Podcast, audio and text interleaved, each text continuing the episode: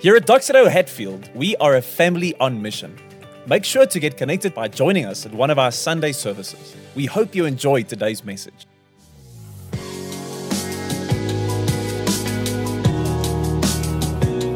Well, greetings and welcome to Doxa Deo Hatfield Online. If you're a partner of our church or whether you just stumbled upon this video, I really would just want to welcome you and say that I trust that in today's message you would experience something of the life and the truth of Jesus. As you can hear, it is pouring outside, so we're going to enjoy the rain in the background. But I want to invite you to open up a Bible with me, whether it's on your phone or the good old paper version, and you can open it to the book of Acts in the New Testament. Acts 10, verse 34 is where we're going to pick up the story today. And if you're kind of new to our church, you wouldn't know that we've been preaching through the book of Acts for the last couple of months. And in this section of the book, we're doing a series that we're calling Those Jesus People.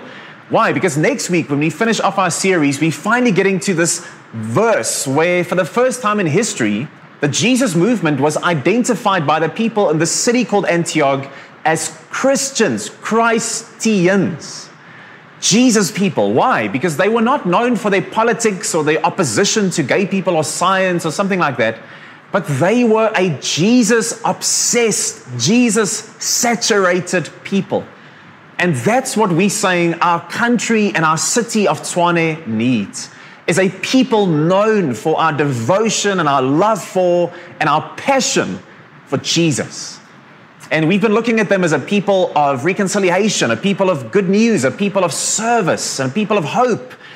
But today we want to see that they were a people of salvation.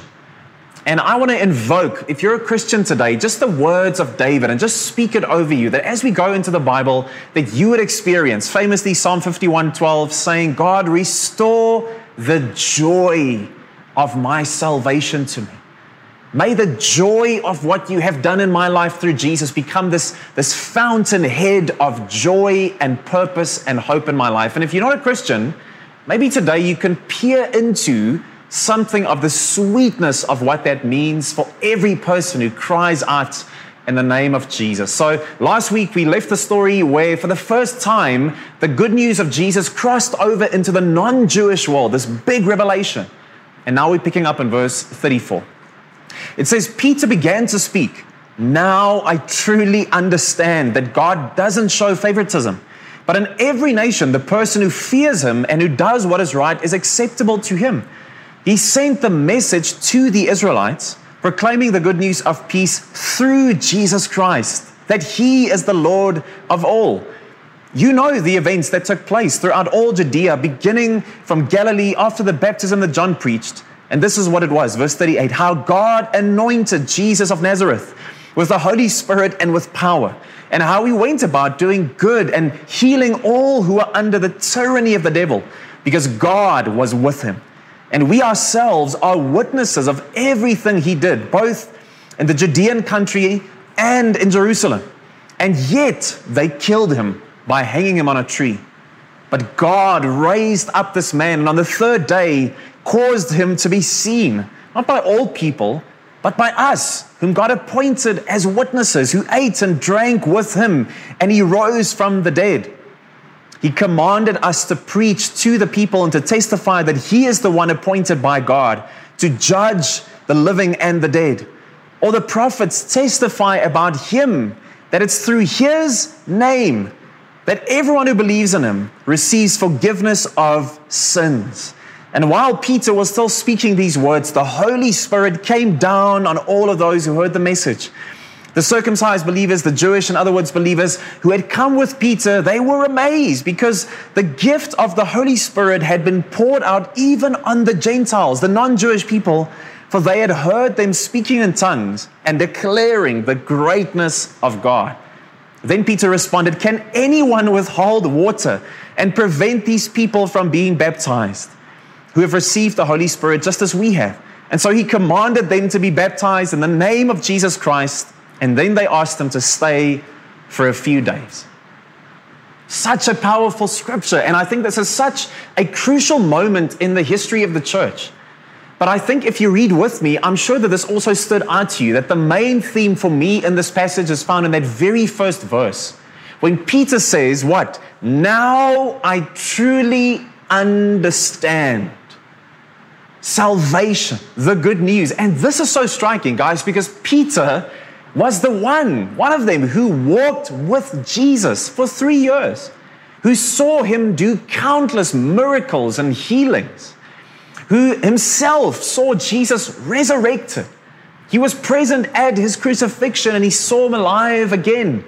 He saw so many things happening. He himself saw people coming to faith in Jesus. And yet, here he says, Now I truly understand. What does that mean? You know, in the world of, of diamond valuation, there are usually four C's that people look at.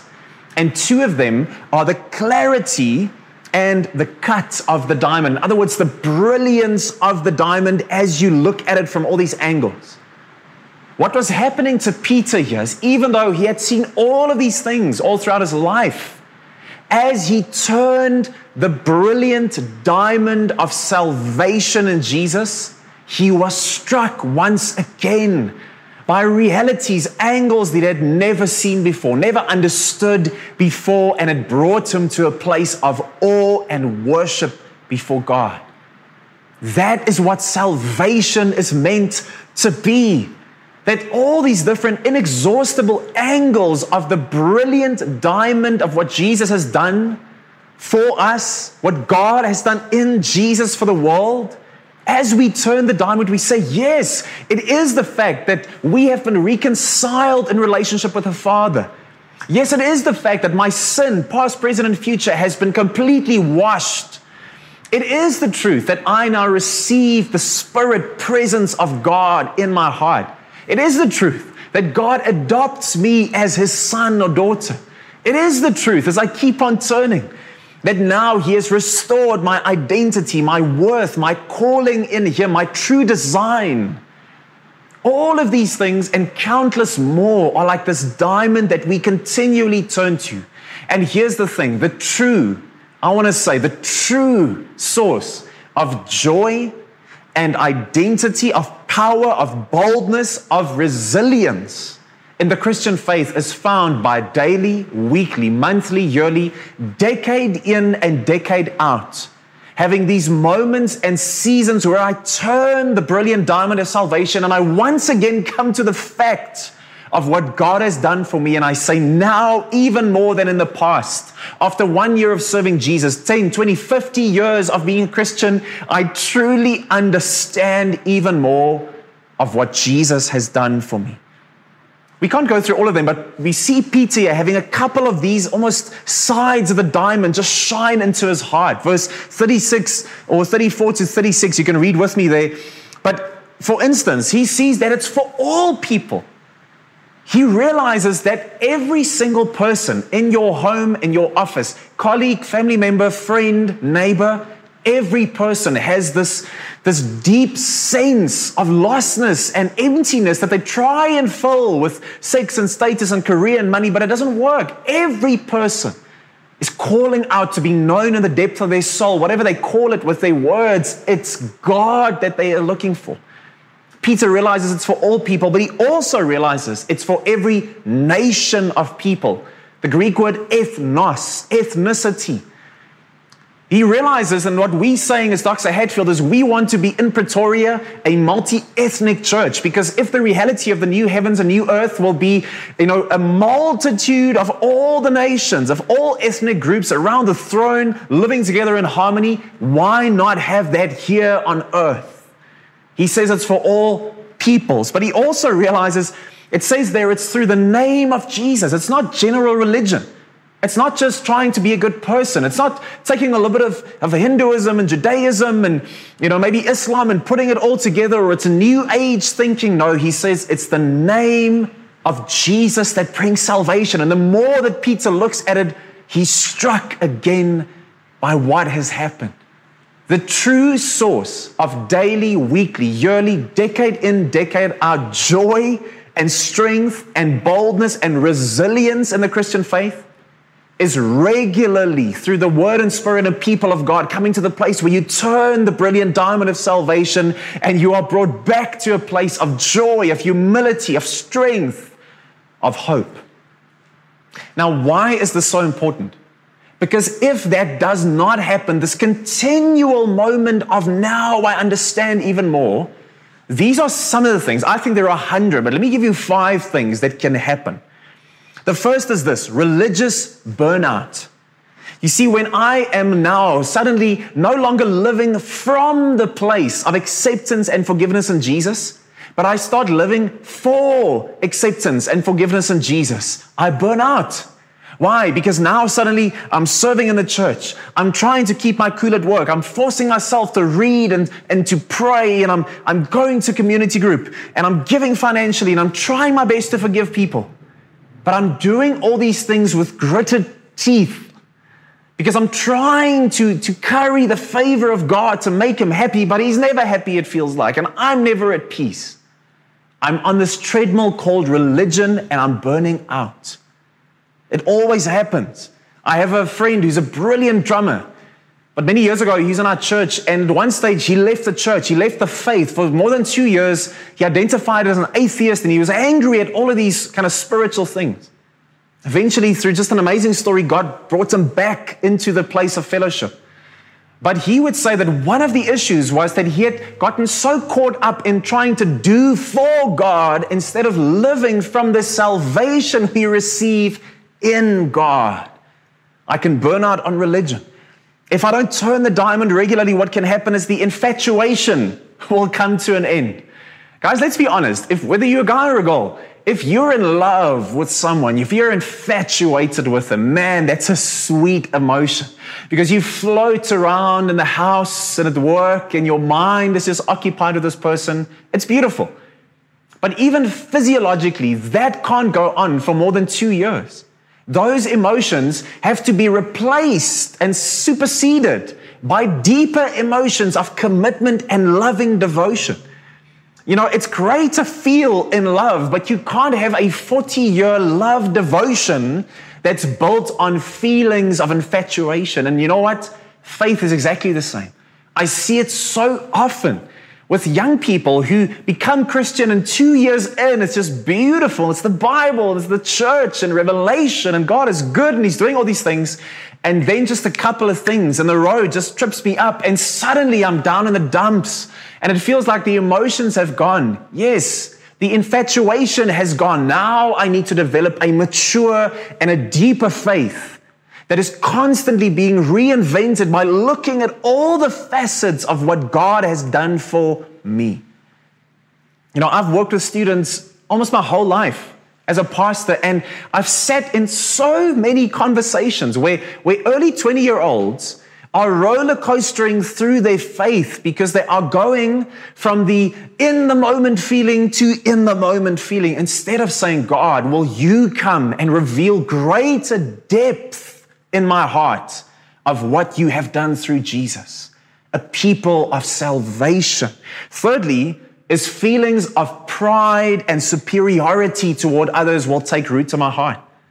You see, the thing is, if I don't regularly revisit what God has done in salvation in my heart, then instead of that constant place of humility and gratitude that grows in my heart, it will be replaced by a sense of superiority that I have over others that don't have the revelation I have, even other people groups that I start to see as inferior. I'll start seeing people in the church who's struggling as weak because I make good decisions and I live a moral life. I will have a proud and superior heart if I'm not constantly brought back to the beauty and the awestruckness of the fact that God has saved me. Fourthly, is that my security and my joy and my faith, they will not be based on the finished work of salvation in Jesus, but on my circumstances, on my emotions. You see, I begin feeling eventually that God kind of owes me actually a good life. He owes me a well paying job. He owes me the ability to have kids. He owes me to, to live in a country that's safe. He owes me these things. Actually, one of our good friends, their worship leader at one stage in their church, who had served there for many years very faithfully, They were not able to have kids. And one day he posted this venomous post on Facebook to say, of the last couple of months, they've realized that this whole God thing is just nonsense because there are people in South Africa throwing their babies into trash cans, and here we are serving God, working for Him, and look at what happens. Man, like my heart bleeds for that couple. But the truth is that is replacing the beauty of salvation with I want the circumstances of my life to be a certain way. The fifth thing and final thing can be the fact that I no longer see myself as a city changer. If I don't have a deep understanding, a growing understanding of salvation, I will simply see it as I'm saved and I'm going to heaven. That's it. That's the whole picture for me. And therefore, I really have nothing to do. I'm just kind of doing secular things like going to work and parenting and whatnot, and I'm just waiting to die and going to heaven. But that is not the fullness of the diamond. The more I see that it affects every part of my life, that I am a kingdom agent called to bring the kingdom to earth in my parenting and my work, to be a representative of God, to be his ambassador. I'm a walking, talking embassy in the city, seeking out the lost, healing the pain, restoring what's broken. It's only when I have a deep understanding of salvation. You are going to get so bored with Sunday celebrations and community groups if I am not living an adventurous Christian faith in between. That is why it's needed. The key to lifelong joy and power and boldness and resilience in my Christian faith, even with the up and downs, is I need to have a daily, weekly, monthly, yearly, decade in, decade out habit of seeing the diamond of my salvation turned and new angles, and, and it just refracts into my heart in joy. Why is that so important? You know, part of our modern life is that we are bombarded with so much info, so much news. In fact, Dr. Martin Hilbert, he's at the University of Southern California. He says that studies have shown that the average, you know, modern person like you and me, we are confronted, we are bombarded with more than 174 newspapers worth of info every single day. Can you imagine that? All that news, all these things shouting at you, all this info trying to, to shake you and turn you and transform you. But the reality is, we all know that not all news is created equal. Some news is astounding, it's shocking, it changes you, it's beautiful. Some news, it's just meh, just like meh, not much. In fact, I, I found three on the internet meh news articles. This is true. The first one is woman finds a hat in a tree. Shocking stuff. Woman finds a hat in a tree. That's it. That's the whole thing. Second one, crime report. Oh my goodness, what happened? A 19 year old arrested for vandalizing a McDonald's. What did he do? He ripped up some paper and threw it on the ground. Guys, I was thinking, come to South Africa. We will show you how to rip up some things. Or how about this third one? Weekend newspaper have got this big story. A kitten has been found that looks like Hitler.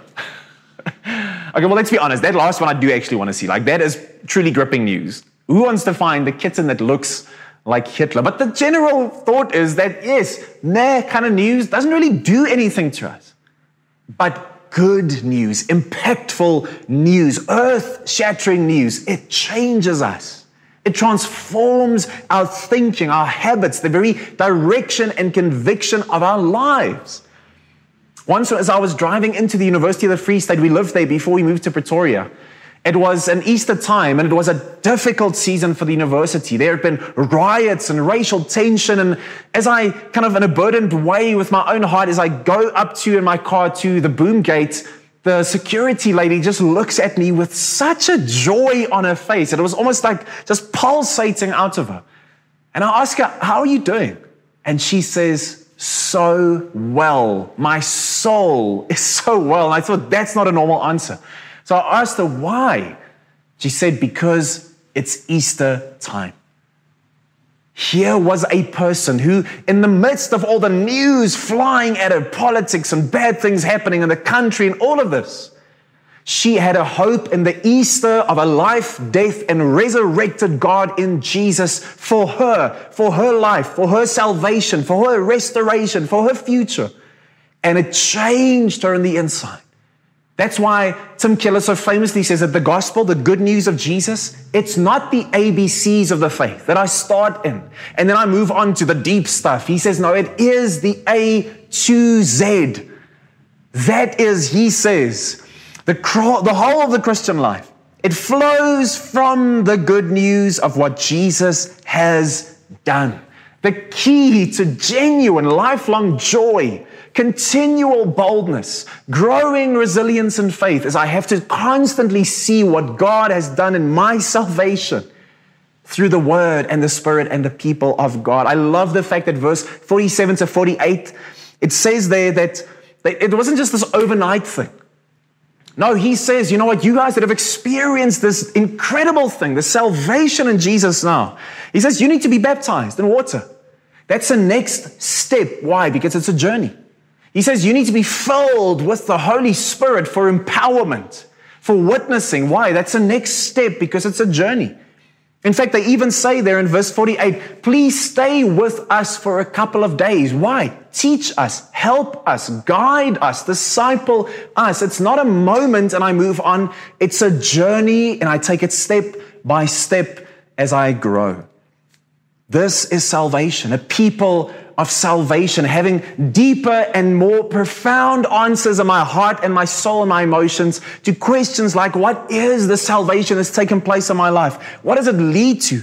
How do I receive it? And how do those around me share in this hope? Now I truly understand.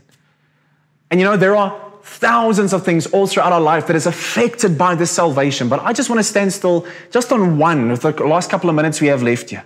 And it's this if I truly understand salvation as I'm growing in it, what Jesus has done in my heart, in my life, I will see that it comes to a true understanding of three things of identity, of maturity, and of eternity.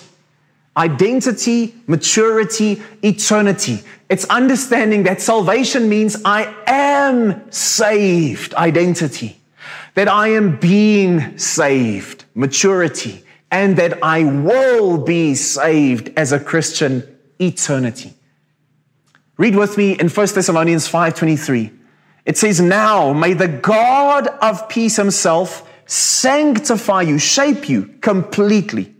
And may your whole spirit, soul, and body be kept sound and blameless at the coming of our Lord Jesus Christ. He, verse 24, who calls you is faithful and he will do it.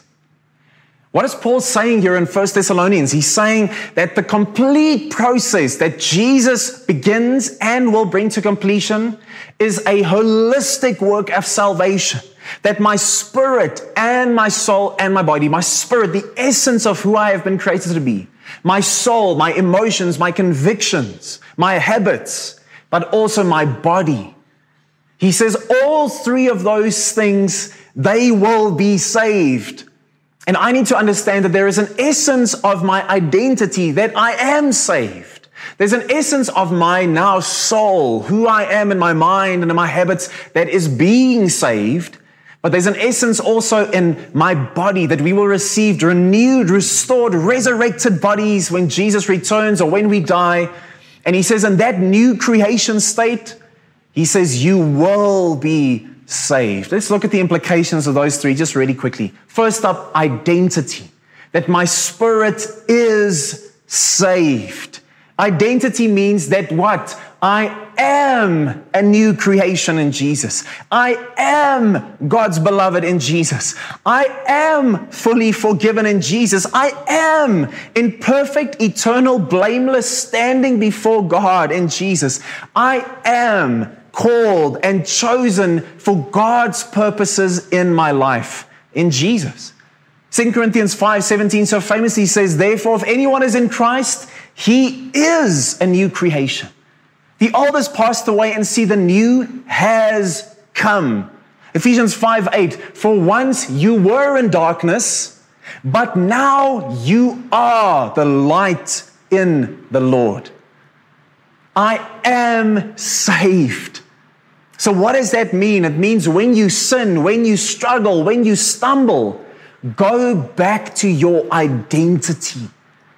Not the activities or the circumstances of your life. Your identity is the most true statement about you if you're a Christian. You can't earn it. You can't make it. You can't, you can't shift it.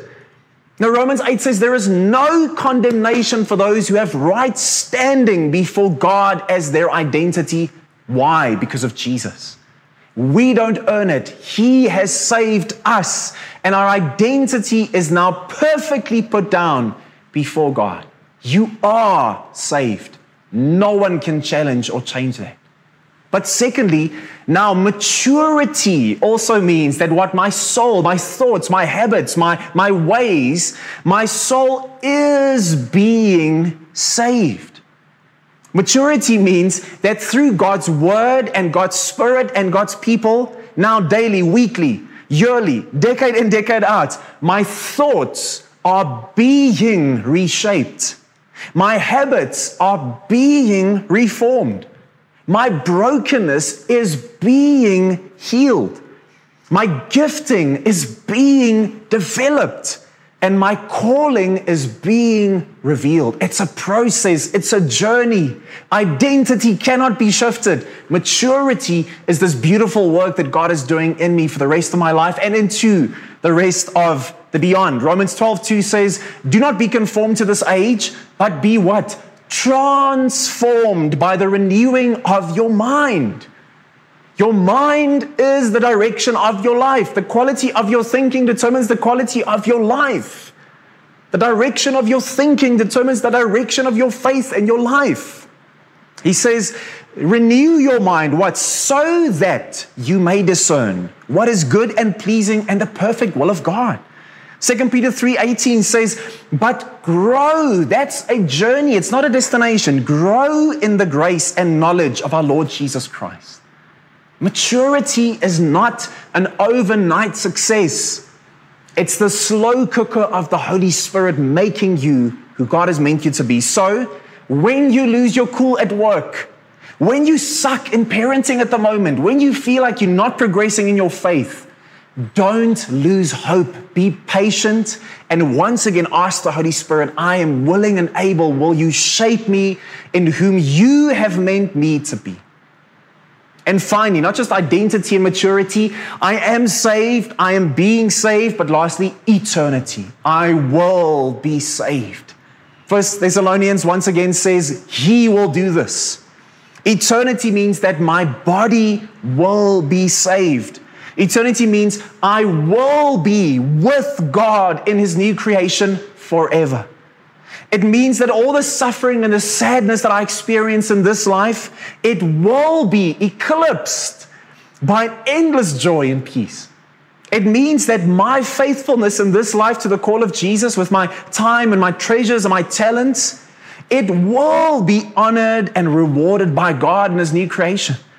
It means that my mental health struggles or the sickness in my body that I experience, those things will be fully healed and restored to a resurrected body state like Jesus had. 1 John 3 2 says, Dear friends, we are called, we are called God's children now, and what we will be has not yet been revealed. But we know that when he appears, we will be like him. 1 Peter 5 4. And when the chief shepherd appears, you will receive the unfading crown of glory. 1 Corinthians 5 54. When this incorruptible body or this corruptible body is clothed with incorruptibility, and when this mortal body is clothed with immortality, then this saying that is written will take place. Death has been swallowed up in victory. Where death is your victory, where death is your sting, we will be saved. So, when the world's evil just overwhelms you and you can't take it anymore, when sickness in your body or in, in your family is just breaking your spirit, or when life just seems unfair and you can't take it anymore, don't give up. There will be an end.